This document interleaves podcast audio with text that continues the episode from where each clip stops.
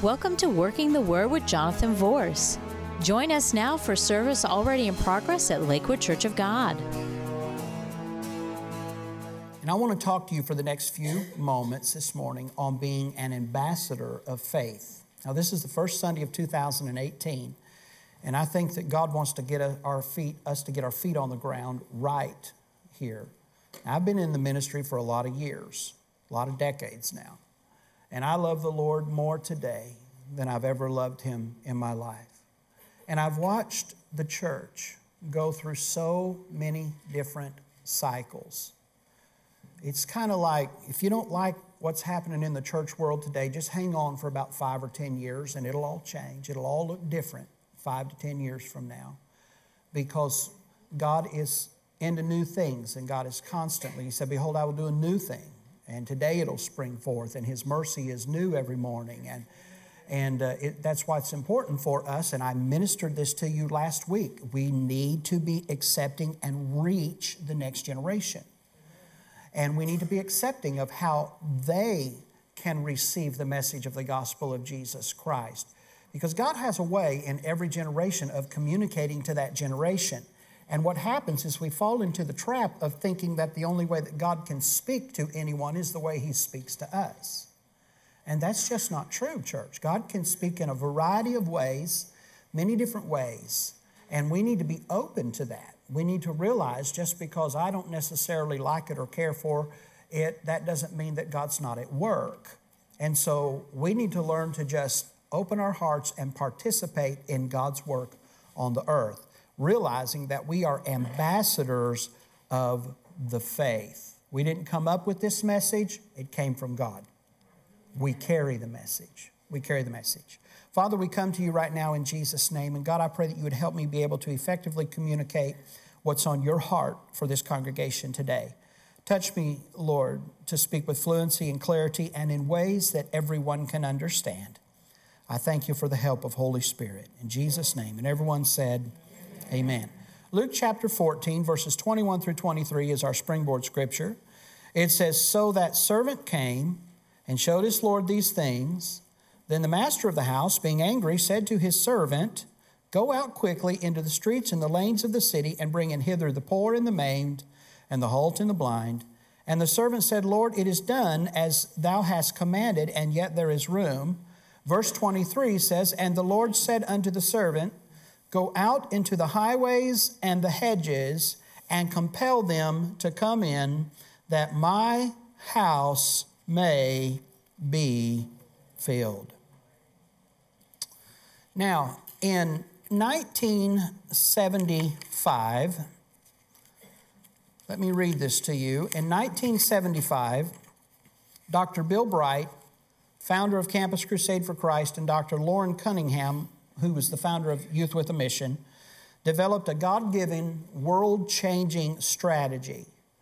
Their mandate was to bring godly change to a nation by reaching its seven spheres or mountains of societal influence. Some people call them the seven pillars. They concluded that in order to truly transform any nation with the gospel of Jesus Christ, these seven faucets of society must be reached. And here they are, and they're on the paper that I gave you today. They're about the mid, midways down. Number one, religion. Number two, family. Number three, education. Number four, government. Number five, media. Number six, arts and entertainment.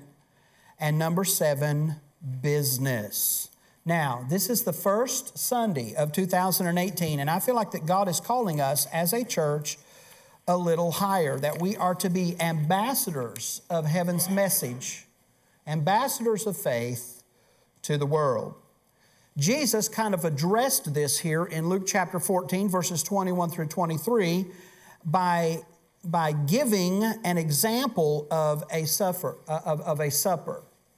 Now, now, God is into kingdom building. I just want you to know that. God's into kingdom building. He wants us to be participants in the building of His kingdom. And no excuse for non participation will do with God. If you are saved, you are called. I said, if you are saved, you are called. You are called by God to be a participant in His work in the earth. Jesus was conversing with a guest concerning his invitation to the kingdom of God. And in Luke chapter 14 and verse number 18, the Bible said, now he used this parable of the Great Supper as an example. And in Luke chapter 14 and verse 18, the Bible says that those who were invited to this supper that we read about here, those that were invited to the supper all began to make excuses why they couldn't come. One said, well, I, would like to come, but uh, you know, uh, um, I, I bought some property and I need to go look at it. Like the property was going to go somewhere. But I bought some property and I need to go look at it. Uh, the second one said this he said, uh, You know, I, I bought five yoke of oxen. So I got, you know, 10 oxen out there. I bought five yoke of oxen and I need to go check them out. I need to test them to see if they're really going to work. And so that was the excuse that was used. Now, probably the most credible excuse that was given was the next one. It says, I got married, I can't come. I mean, I can understand that. Maybe they were on a honeymoon or something like that. But the bottom line is they came up with any excuse that they could come up with to not participate in this great supper that this Lord had put together for them. So in verse 21 through 23, which I just read you here in Luke chapter 14, the host of the supper got very upset and he told his servants, he said, Now listen, just go invite people. Get the halt and get the blind and get the poor and get the maimed. And then he goes, and they came back and they said, We've went and gotten all of those people, and there's still room. And then he said this He said, Go into the highways and the hedges and compel them to come in, and this is the purpose that my house may be filled. That my house may be filled. Now, the word compel there means to drive or to urge with force, irresistibly, to constrain, to oblige, to necessitate, either by physical or moral force. So, what he was saying was, don't be shy about inviting these people. They're going to look at you with all kinds of excuses, but compel them to come in because I have prepared this massive supper and somebody needs to eat it. Somebody needs to participate. And what Jesus was doing here in this particular parable is he was trying to get the message across that he's interested in people helping him be a part of the kingdom of God because he said, I go to prepare a place for you, and if I go, I will come again and receive you unto myself, that where I am, there you may be also. God has put a lot of work into you. God's put a lot of work into the lost. God's put a lot of work into every single one of us, and God wants to get the point across that I want to feed you. I want to take care of you. I want to clothe you. I want to welcome you into my kingdom. I want to bless you with kingdom economics. I want to bless you with my presence. I want to bless you with my provision.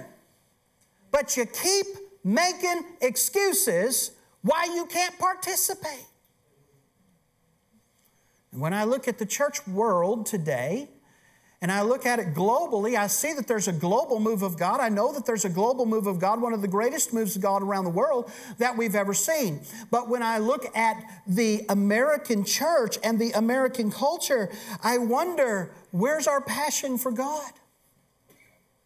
Where's our passion? In 2018, God is calling us. He says, You know something? There's a harvest somewhere. And if those that you have been working with to try to help is not responding, then go find someone else. Some of you people, some of you folks have been hounding people for five years. Come to church with me, come to church with me, come to church with me, and it's become a game to them. And you need to just say, okay, when you're ready, let me know and go expend your energy somewhere else and find someone else and say, come on, God wants you to be part of your, the kingdom. God wants to come into your heart and into your life, and He wants to be active in every single day of your life. Why? Because God wants His house filled. Now it's filled this morning, and there's probably people in the overflow rooms. That's because we quit doing two services and went down to one because it's too hard to do that many services with a small staff. But God wants his house filled, and no, no excuse for God is good enough. No excuse for mediocrity is good enough. In fact, in Revelation chapter 3, verses 14 through 16, he was talking to the Laodicean church, and here's what he said. Under the angel of the church of the Laodiceans write, These things saith the Amen, the faithful and the true witness, the beginning of the creation of God. I know your works, that you aren't cold or hot. If you were cold or hot, so then because you're lukewarm and neither cold or hot, I'll spew you out of my mouth. God is speaking to his church today, and he's telling the church, get on board, get fired up, allow me to motivate you, get excited about what I can do. You see, here's the thing the message of Calvary is the driving force of the gospel. The message of Calvary is the driving force of the gospel. Why do you say that, Pastor? Because I'm concerned that the message of Calvary is getting lost in today's spiritual consumer culture. How long has it been since the church world heard a message of the cross that drove them to their knees in either gratitude or repentance? What's coming out of the pulpits in America today? Because what's coming out of the pulpits in America is what's, co- is what's going around the world. So, what's coming out of the pulpits that we call gospel today? When is the last time that you've heard somebody actually get on television and preach? And we do it, but when's the last time that you've heard like the church world just gravitate around this message of there's power in the blood of Jesus?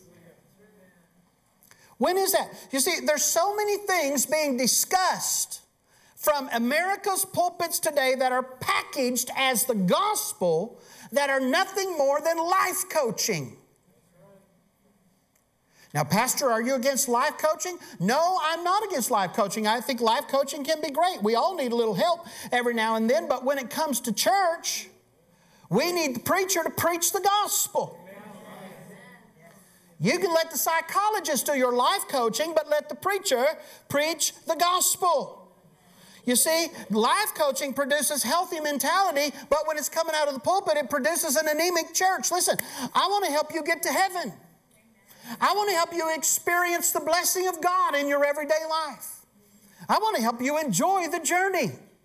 I want to help you see the benefits of living for the Lord. I want to help help you be able to connect with God. So when you go through a tough time in your life, you know that God is there.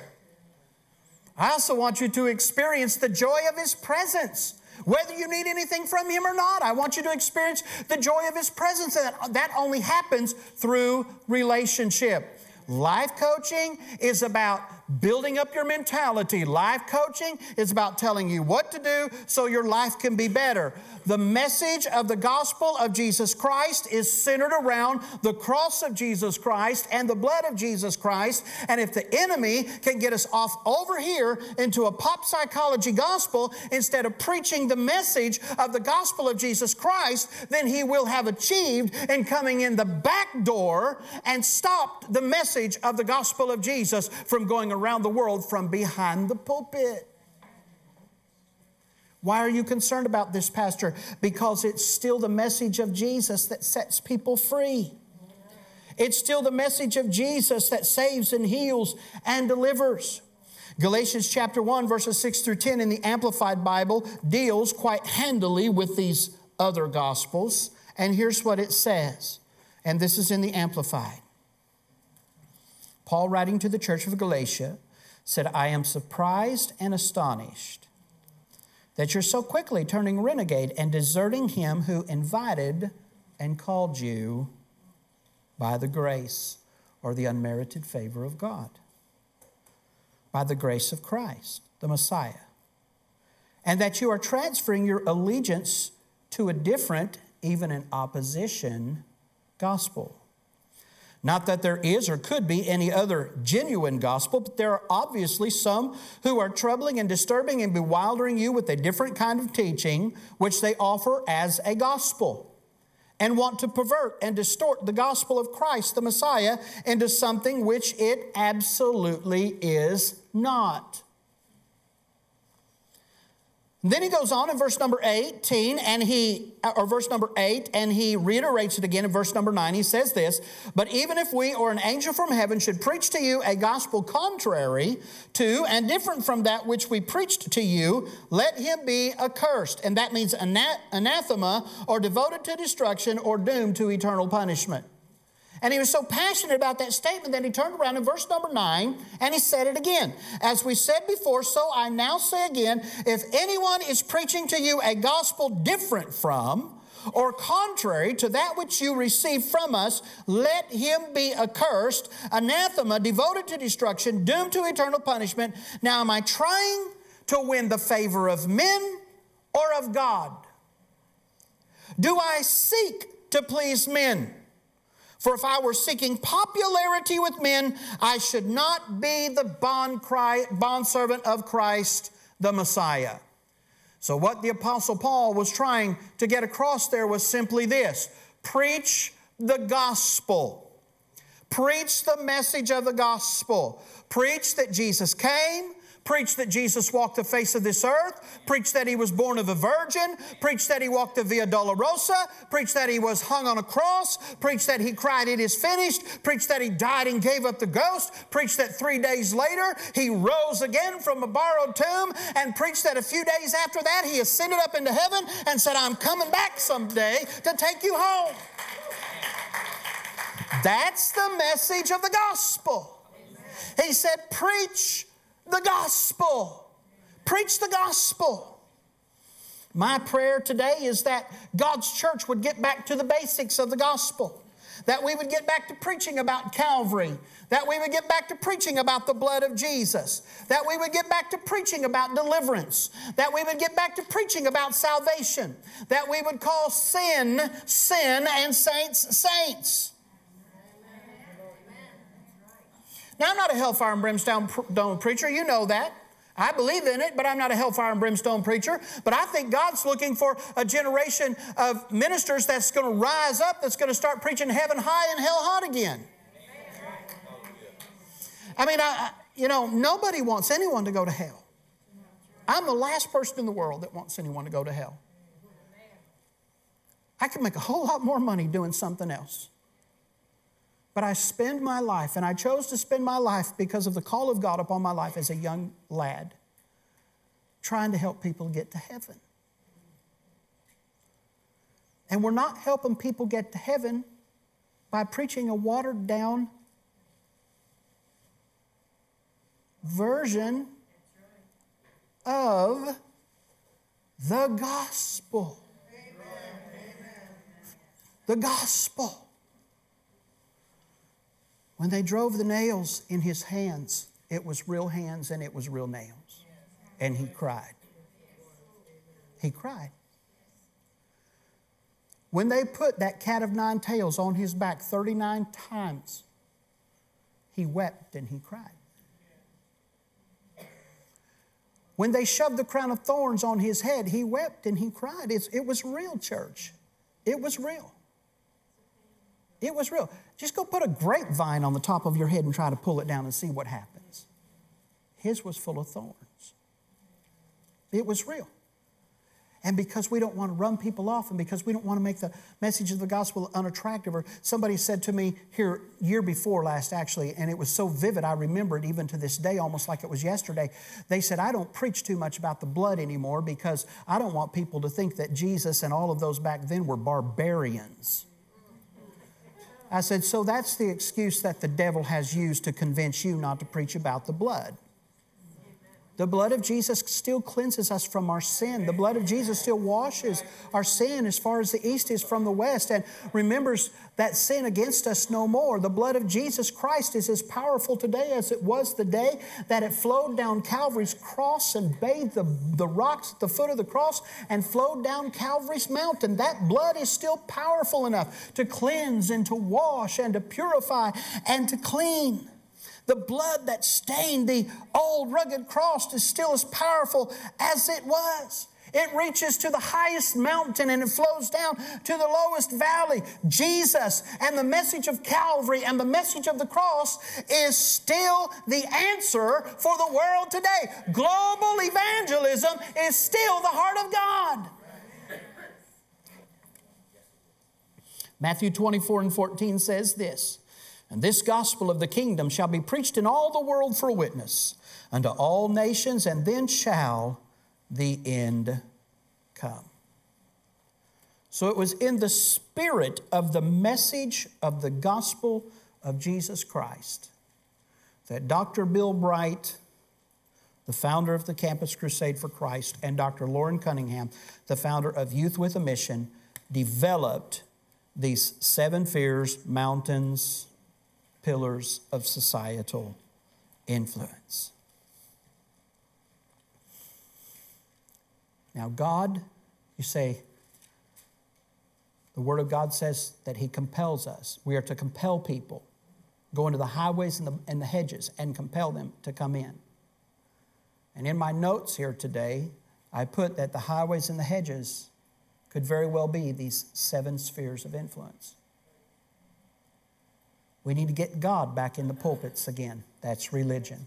We need to get God back in our families again. We need to get God back in our education again. We need to get God back in our government again. We need to get God back in media again, and we need to get God back in arts and entertainment again. And God is looking for godly businessmen and women so we can have God back in our business again. The world needs to hear. They need to hear the message of the gospel. They need to hear John 3 16 and 17 fresh. They need to hear it again. So many times we think, well, everybody's heard it. I've heard it all of my life. It's hanging on my refrigerator at home. It's hanging on the wall in the hallway. There it is. For God so loved the world that he gave his only begotten Son, that whosoever believeth in him should not perish, but have everlasting life. For God sent not his Son into the world to condemn the world, but that the world through him might be saved. I can quote that because I learned it in Sunday school. And I learned it from this little lady sitting right here on the second row, my mama. She taught me how to memorize scripture. And it comes out every time I preach scripture, scripture, scripture. That's mama.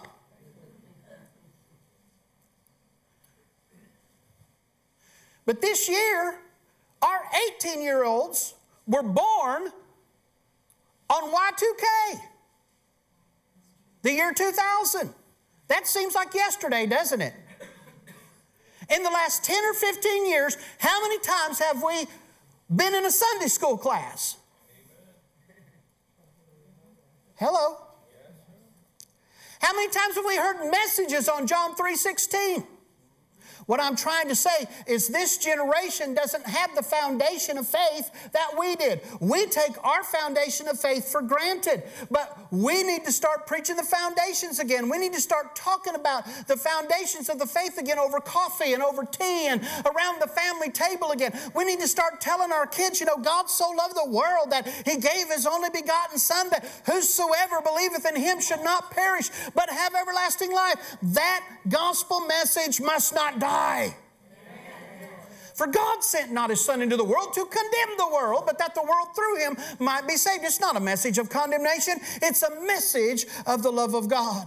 So the world needs to hear John 3 16 and 17 again. The world needs to hear passionate preaching again. The world especially needs to experience God's power in demonstration again. I pray. I don't just hope and I don't just prophesy, however you want to say it. I pray that the days of superstar preachers are over. I want Jesus to be the bright and morning star. I want him to be the superstar. The world needs to experience God's power and in demonstration. And God needs ministers who will stand in the pulpit and will not preach another gospel, but will preach that God loves people and that God cares about them and that God sent His Son Jesus to die, they'll preach the gospel. So, in closing today, the time has come for the church to take her place in the world. Last week, I shared with you, uh, we answered some of those questions about, well, if God is so powerful and all of that, then how come there's so much famine in the world? And how come there's so much war? And how come there's so much suffering in the world? And I shared with you, God did do something about that. He gave the world the church. And He mandated the church to take care of the suffering and the hurting. The reason there's so much going on in the world like that is because the church is not being the church. We're not taking our place. The world needs the church to take its place. So it's time for the church to take her place in the world. God needs us to be. The lost need us to be. Our future generations need us to be. And our cultures need us to be the church. They need us to be the church. Now, I still believe. Go ahead, Mike. Go ahead. I still believe in the message of Calvary. And I still believe that God's word is true. And I think and believe and believe that the word of God declares it and supports this that the message of the gospel is multi generational and multicultural. This thing about well, that's an old church, this is a young church. So go to the young church if you're young, go to the old church if you're old. That's segregationism. That's not biblical. We're all going to heaven together. When we get to heaven, God's not going to say, okay, you came through the pearly gate, all the old folks over there and all the young folks over there. That's not the way heaven's going to be. First of all, I wouldn't put up with that because I love my kids too much to put up with that. I want to hang out with them. And I got a grandbaby now, woo, who came to see me right before church in my little prayer room back there and just captured my heart again. She wanted some anointing oil, so I gave it to her.